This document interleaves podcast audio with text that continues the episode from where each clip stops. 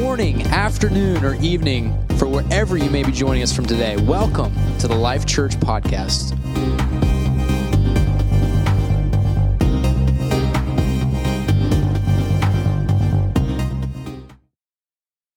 Some of those who stood there said to them, What are you doing, loosing this colt? And they spoke to him just as Jesus had commanded. So they let them go with the colt. Then they brought the colt to Jesus and threw clothes on it, and he sat upon it. And many spread their clothes out upon the road, and others cut down leafy branches from the trees and spread them on the road. Then those who went before and those who followed cried out, saying, Hosanna! Hosanna!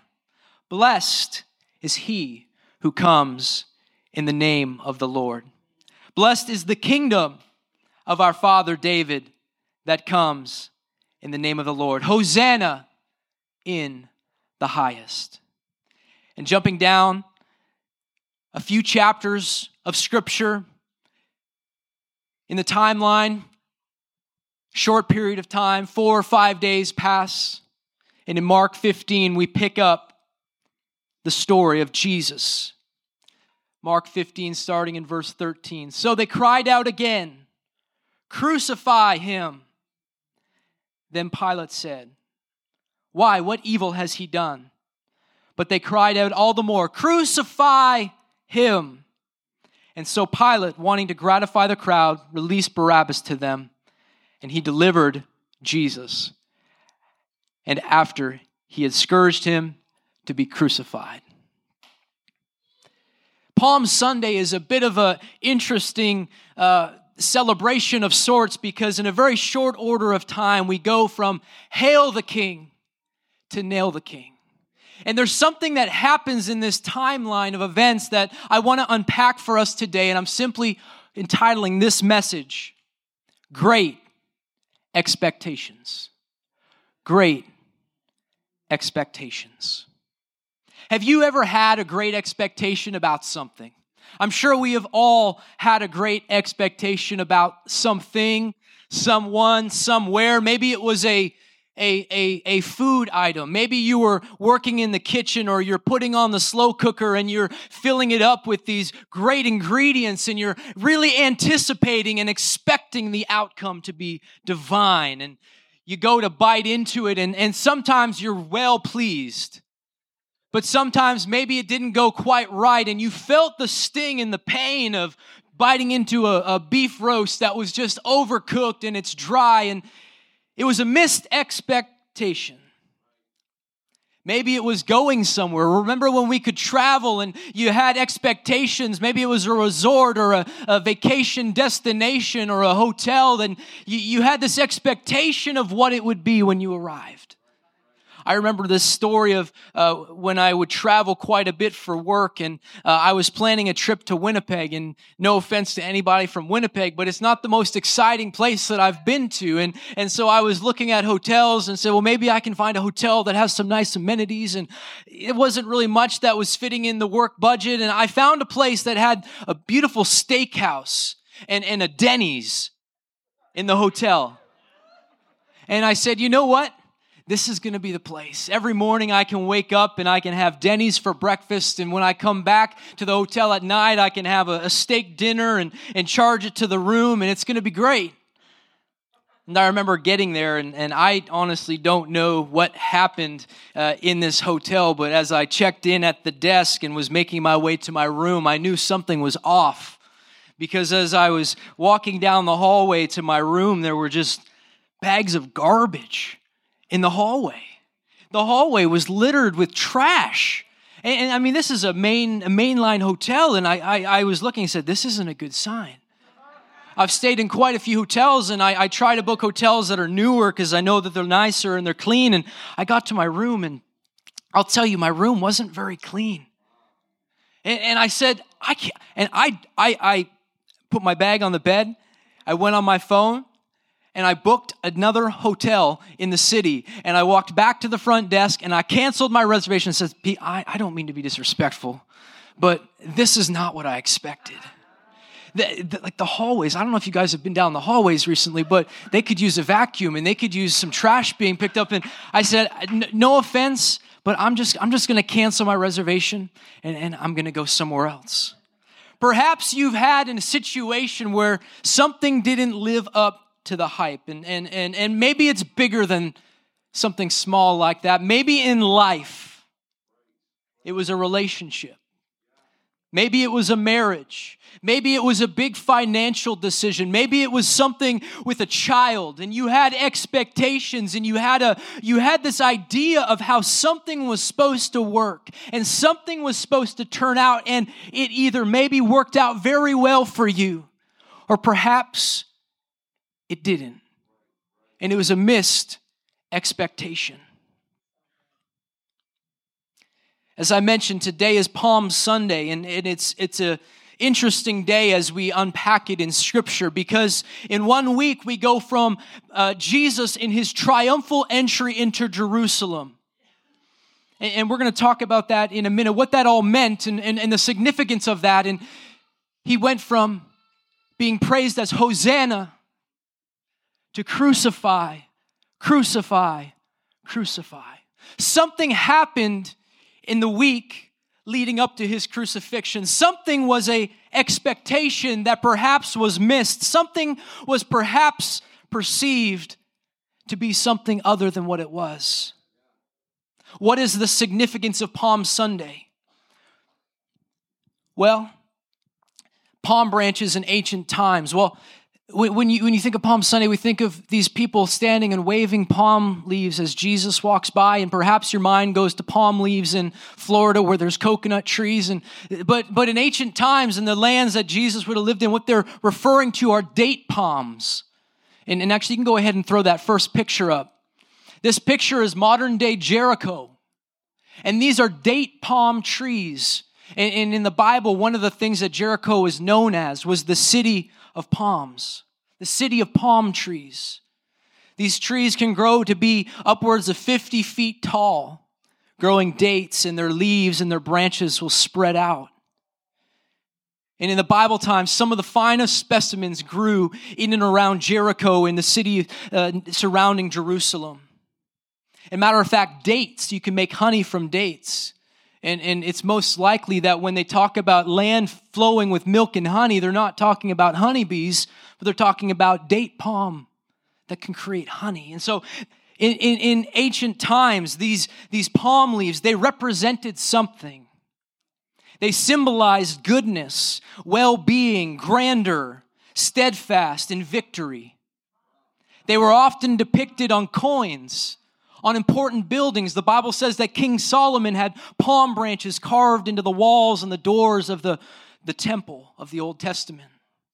Understand this morning that the palm branch represented something to those people who waved their palms as Jesus entered into Jerusalem. Palm branches were regarded as tokens of joy and triumph and were customarily used on festive occasions. Kings and conquerors were welcomed with palm branches being strewn before them and waved in the air. Victors of Grecian games returned to their homes, triumphantly being waved in by the palm branches in people's hands.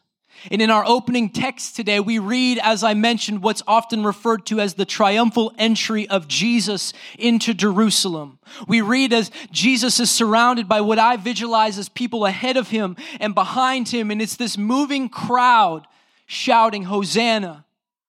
Hosanna simply means save us, save us now, save us, save us now. You see, when Jesus made his appearance on earth, the Jews were in bondage to the Romans. It wasn't the first time a foreign nation had controlled the Jews. You read through your Bible from cover to cover and you see the ups and the downs, the ups and the downs of the Jewish people the Old Testament and into the New. And although they've had windows of time in the New Testament where the Romans would allow them to exercise their, their worship of their God in certain ways, they still rubbed and they chafed against the pressure and the yoke of the Roman power. There was taxation and there was rule, and they were regarded as these second rate citizens uh, that lived in what was once the, the prized nation of the Jews back in the days of King David. It was the established uh, city, the established capital city of God's people, and it's now ruled by Romans. And this is where they are in the story as Jesus is making his appearance into Jerusalem. During these years of bondage to the great empire of Rome, the idea of a deliverer began to take on some political overtones. This was not the first time that Jesus had ever gone into Jerusalem. It was not the typical response that Jesus rendered as he would typically travel. In fact, most times he would charge those around him to remain silent about him. But we see a different response in this story. Looking at the timeline of events, this triumphant entry takes place at the beginning of Jesus' last week on earth before his crucifixion. That meant that really this was the week prior to Passover. This was the week that, that uh, hundreds, thousands, tens of thousands would pilgrimage back to Jerusalem to celebrate the festival of Passover. Well, what's Passover all about? The significance of Passover was deliverance. It was victory. Perhaps, perhaps this is why uh, this is why the buzz was in the air about this prophet, this one that was riding into town named Jesus.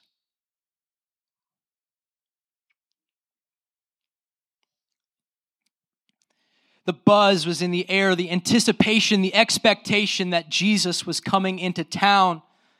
They had heard the claims. They had seen him teach. They had seen him perform miracles. They were putting the pieces together. There is something about this Jesus, the one that we hear he is our Messiah the one we have been expecting, the one we have been waiting for. He is the one that will come and restore our land. He is the one that will come and put us back into right standing as citizens of our city who will overthrow that oppressive power that is upon us. Perhaps this is why in this entrance of Jesus into Jerusalem, they cried out, Hosanna.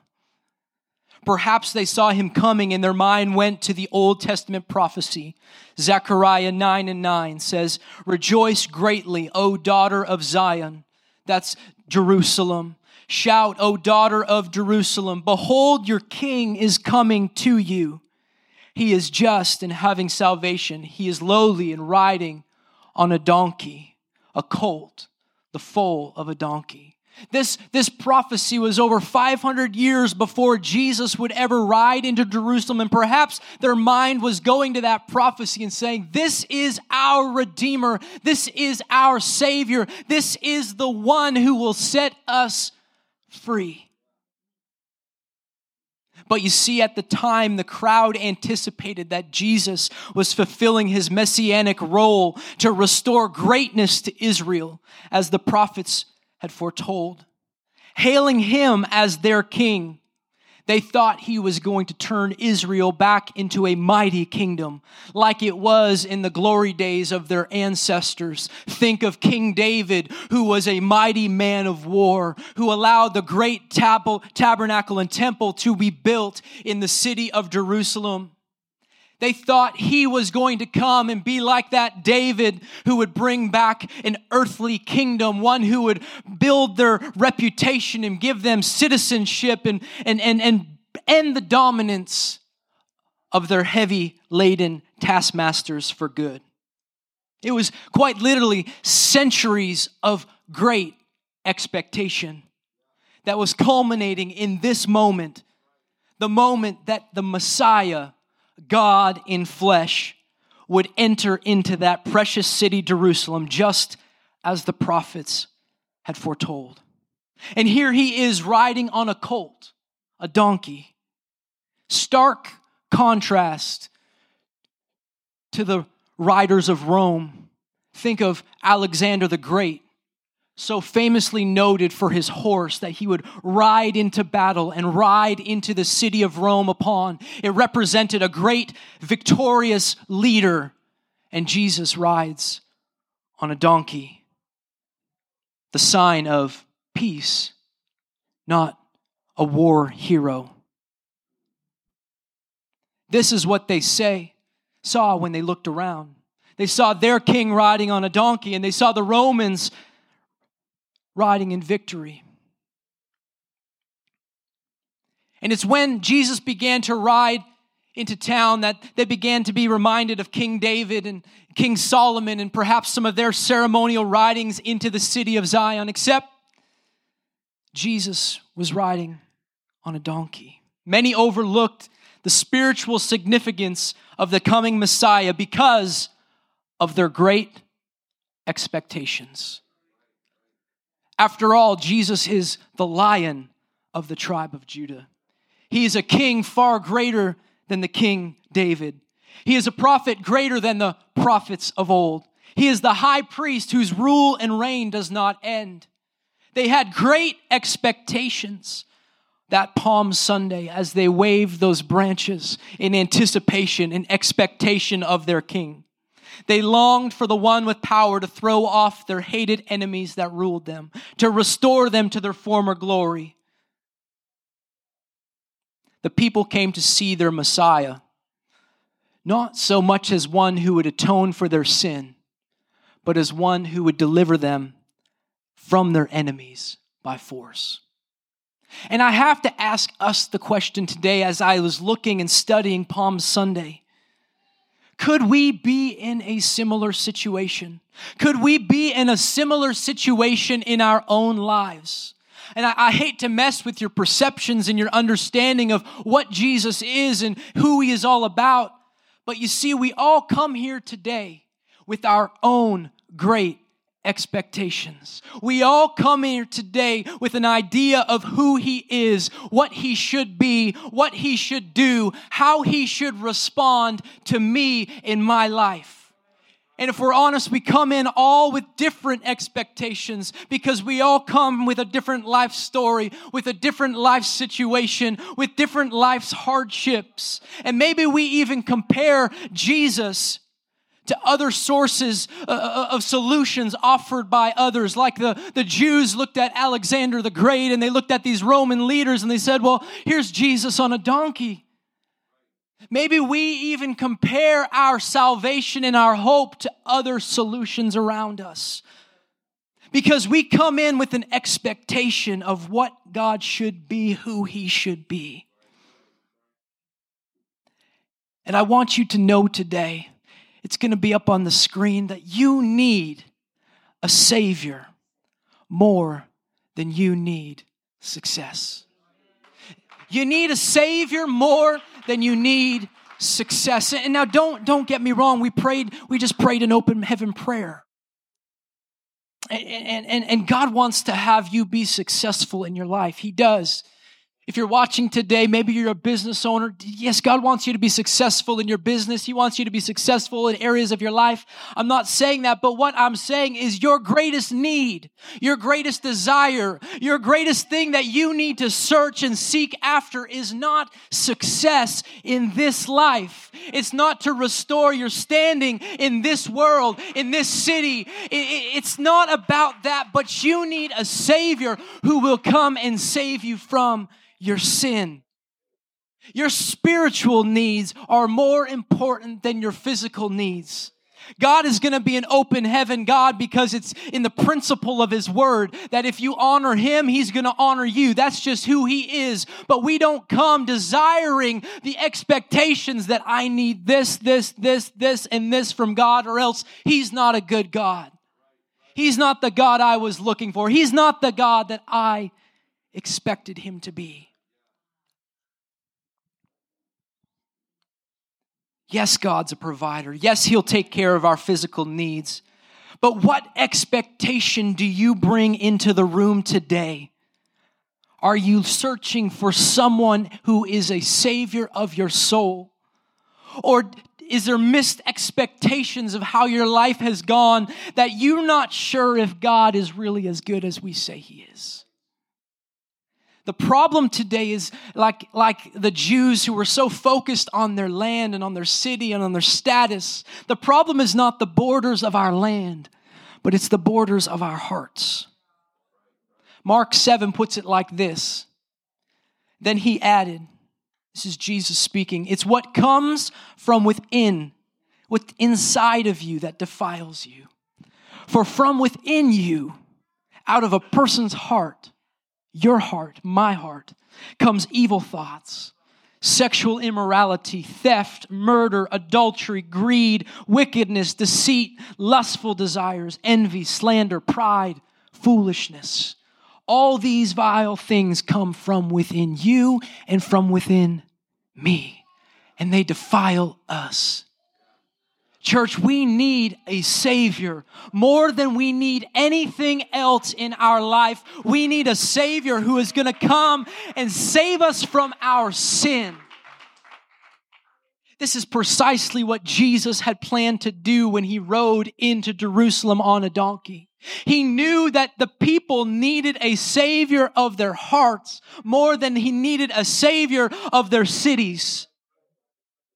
Paul puts it like this in Romans, and if you've been in our Bible study, you, you, you, we studied this verse together, this chapter together.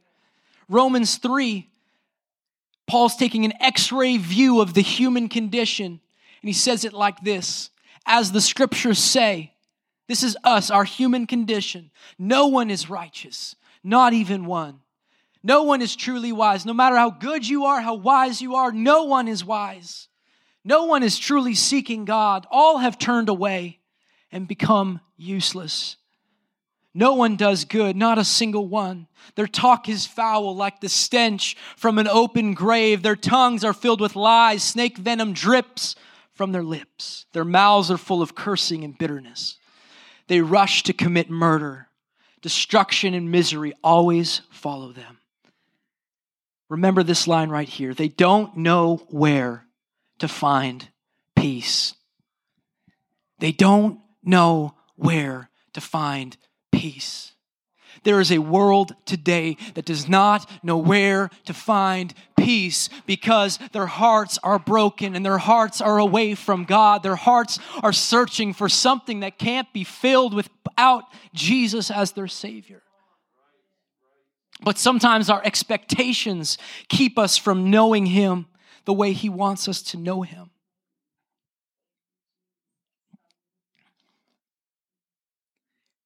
Ephesians 2 puts it like this Paul's writing again. Once you were dead because of your disobedience and your many sins. As Jesus was riding into Jerusalem, he was riding into a city of people who were dead in their sins. People who didn't know peace, for centuries and centuries and centuries. They didn't know peace. You used to live in sin just like the rest of the world, obeying the devil, the commander of the powers in this unseen world. He is the spirit at work in the hearts of those who refuse to obey God. All of us used to live that way, following the desires and inclinations of our nature, our sinful nature, because by design, our nature is sinful in our very nature, we are subject to God's anger. But, verse 4, but God, Brother Andrew Duplessis, and you're watching at home. I like butts. Can I say that here? If you were on our Bible study, you would understand the inside humor there. I like the butt here but God is so rich in mercy that He loved us so much that although we were dead because of our sin, He gave us life when He raised Christ from the dead. It is only by God's grace that you have been saved, for He raised us from the dead along with Christ and seated us with Him in the heavenly realms because we are united with Christ so God can point us in all future ages of examples of his incredible wealth of grace and kindness towards us. As Jesus was riding in, he didn't ride in and meet the expectations of those who were looking upon him, waving those palms of expectation, but he came in with a purpose that he was going to die and save people from their sin. Second thing I want you to know is this that Jesus did not come to meet your expectations. He did not come to meet your expectations. He came to meet your need. He came not to meet your expectations of who you think God should be, what He should do for you, but He came first and foremost to meet your greatest need. What's the greatest need, Pastor? The greatest need is your sin problem. It's the problem in your heart. It's the peace that you can't find. It's the life that you've been living, searching and looking for something, but you still haven't found it yet. Like there's a song about that. He didn't come to meet your expectations, He came to meet your needs. The people cried, Hosanna, save us. Their expectation was, save us. And He died. Save us, and you died. How are you going to save us if you die? We need you to, to, to release us from the captivity and the pressures of this world and the things that are going on and the financial issues because we're being taxed. And we need you to save us. But you died. He didn't came, he didn't come to meet your expectations. Jesus could have delivered them from the Romans. He could have delivered them. He could have given them their, their temple back with full control. He could have taken the, the Roman taxation away. But guess what? They still have a problem. They still have a need that is far greater than any physical need, and it's the need of their hearts. It's the need for a Savior. It's the need for someone to pay the price so that we could be made right with God. And, and, and don't you think that God is the one who would know what you need? Matthew 6 and 8. For your Father knows exactly what you need even before you ask Him. Philippians 4 and 19. My God shall supply all your need according to His riches in glory by Christ Jesus. He's a God who, is, who knows what we need. We look into Luke's gospel and we get a different uh, we get a different narrative of this triumphal entry into Jerusalem. And, and I want you to read this with me uh, on, on the screen as, as, as it goes up. But Jesus is in this triumphal entry and he's approaching Jerusalem. And in Luke's gospel 19 and 41, this is, this is the response of Jesus as he's riding into Jerusalem. But as he came closer to Jerusalem, he saw the city ahead, and no doubt he saw those who were laying their coats down and waving their palms, those palms of great expectation. He began to weep. Now, I don't know if that was a, a weep because he was just so overjoyed with the people who wanted to wave those palms at him. But based on the rest of the, the scripture, I think it was a weeping because he realized in that moment I am not going to meet their expectations. I am not going to measure up to their expectations. Because verse 42 says, How I wish today, today, here, this Sunday, all of you people would understand what? The way to peace. We read previously, they don't find peace. They don't find peace. He can fix your physical need and you can still not have peace. He says, How I wish today they wave these palms of expectation in front of me. I know what they're looking for. I know they're looking for a leader that will overthrow Rome and will come and establish them here on this earth, a temporary victory. But here's what I wish I wish today they would understand the way to peace. But now it is too late. The peace is hidden from your eyes. He knew that in this moment he was going to go to his death because of a missed expectation of who he was. Now it's too late and peace is hidden from your eyes. Before long, the Jewish people, your enemies, will build ramparts against your walls and encircle you and close in on you from every side, and they will crush you into the ground and your children with you and your enemies will not leave a single stone in place because you did not recognize it when God visited you.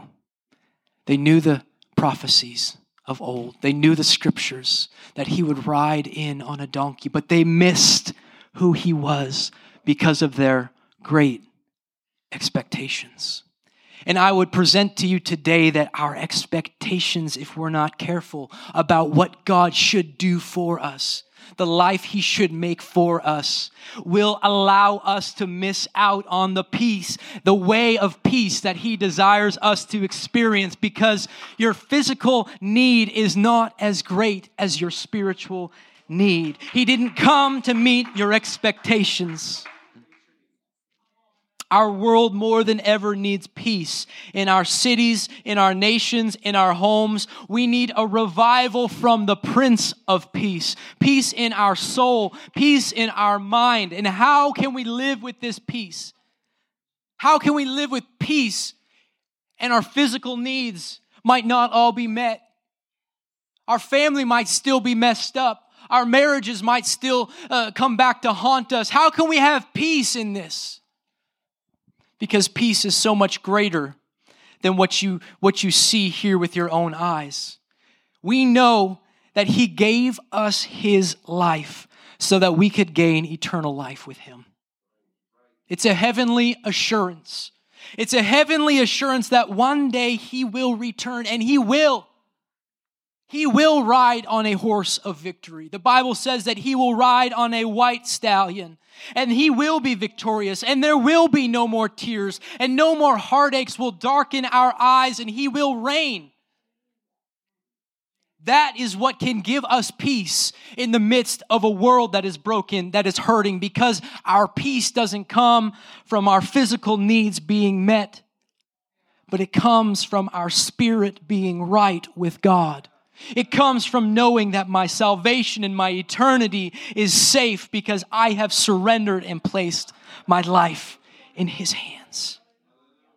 And so, my last statement here this morning is this How will you respond when Jesus arrives? How will you respond when Jesus arrives? What happens when great expectation meets great disappointment. You know what happens in the physical? Relationship that you thought was going to be the be all and end all goes sideways.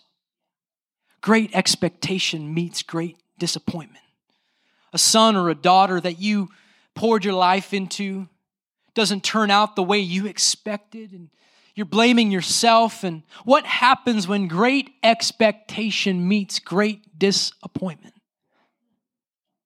Missed expectation can leave you feeling broken, without hope, like you can't trust. I'm going to end with one last look into Scripture. I'll ask the music to come. Luke's gospel tells us the story of two followers of Jesus. Two followers of Jesus. They had seen Jesus throughout his ministry, they had heard of his miracles, they had watched him come into Jerusalem. The Bible doesn't specify that they were at the crucifixion site, but in the text that we pick up reading about them, they are leaving Jerusalem after the crucifixion walking back to their hometown. So we can conclude that they were present as Jesus was being crucified. And they're now walking back to their village after witnessing their great expectations nailed to a tree. And, and, and, Luke's gospel tells us this interesting account in Luke 24 and 21. And, and if you're familiar with the story, it's the Emmaus Road conversation. And as they're traveling back to their hometown, the disciples or the followers of Jesus, both of them are communicating back and forth. And the, the context of the text tells us that they're disappointed, they're broken, they're, they're, they're feeling sorrow for what's just happened. And this is what they say they watched him ride in on the donkey, they watched him go to the tree. And they said, We had hoped he was the Messiah. Hoped, past tense. He came in on a donkey, and we thought, This is the one that will save us. We had hoped. The Old English in the KJV says, We had trusted that He was the one. We trusted you to be our Savior. We hoped that you would be our Savior who had come to rescue Israel. This all happened three days ago. Speaking to the crucifixion.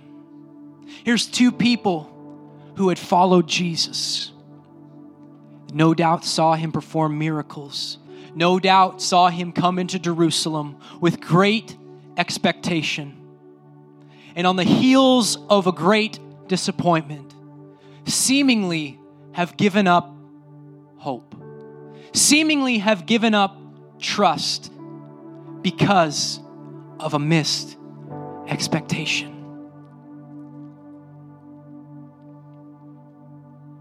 We had hoped that he would rescue Israel. The King James Version says, instead of rescue, it says redeem. We hope that he would redeem us. And, and, and we can look at this with the 30,000 foot view because we can see the whole book. And we sit here and say, He just died on a cross for you. And you just said you hoped He would redeem you. What do you think He just did for you? We can sit here and say that today, but understand in the moment, they did not know that he died and he rose again. When they uttered those words, they thought Jesus has come, he has gone, and it's over.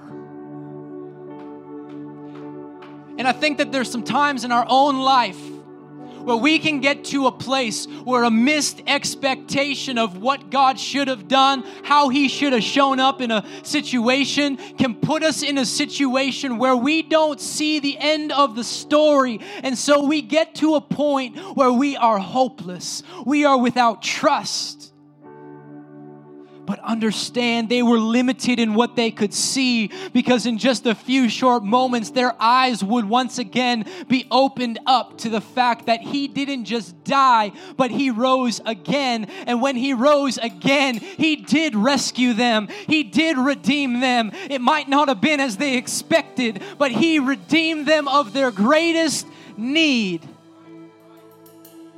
And today, no matter what you have been through, no matter what life has done to you, I want you to know the end of the story for your life has not yet been seen. The end of the story has not yet been written. Maybe you have limited vision of where you are right now and you can't trust, or you can't have hope, or you can't have peace. But I want you to know that He has already met the greatest need that you have. And it is the need for your heart to be right with God. And when your heart's right, right with God, you will walk in peace. You will walk in healing. You will walk in provision. He will be the open heaven God because you are living under the principles of a God who knows you by name. I cannot promise you today that God will meet your expectations. Can't do it. I cannot promise you online or in the overflow that God is going to meet your expectations. I can't promise you that He's going to repair and restore everything the way you think He's going to do it or needs to do it. I can't. But here's what I can promise you I can promise you that He can meet your need. My God who is rich will supply every need that you have today. Stand with me this morning. Maybe it's time that we lay down our branches of expectation. Maybe it's time that we lay down our branches of expectation of how God should show up in our lives and we raise our palms of surrender. Our palms of surrender that say, God, I don't know how this life that I live is going to work out. But what I do know is that you've already come and you've already gave all that you could give so that my heart could be made right with you, that your spirit could dwell in me and that I could have peace and I could have joy and I could know a life that other people don't have because they don't know the Prince of Peace.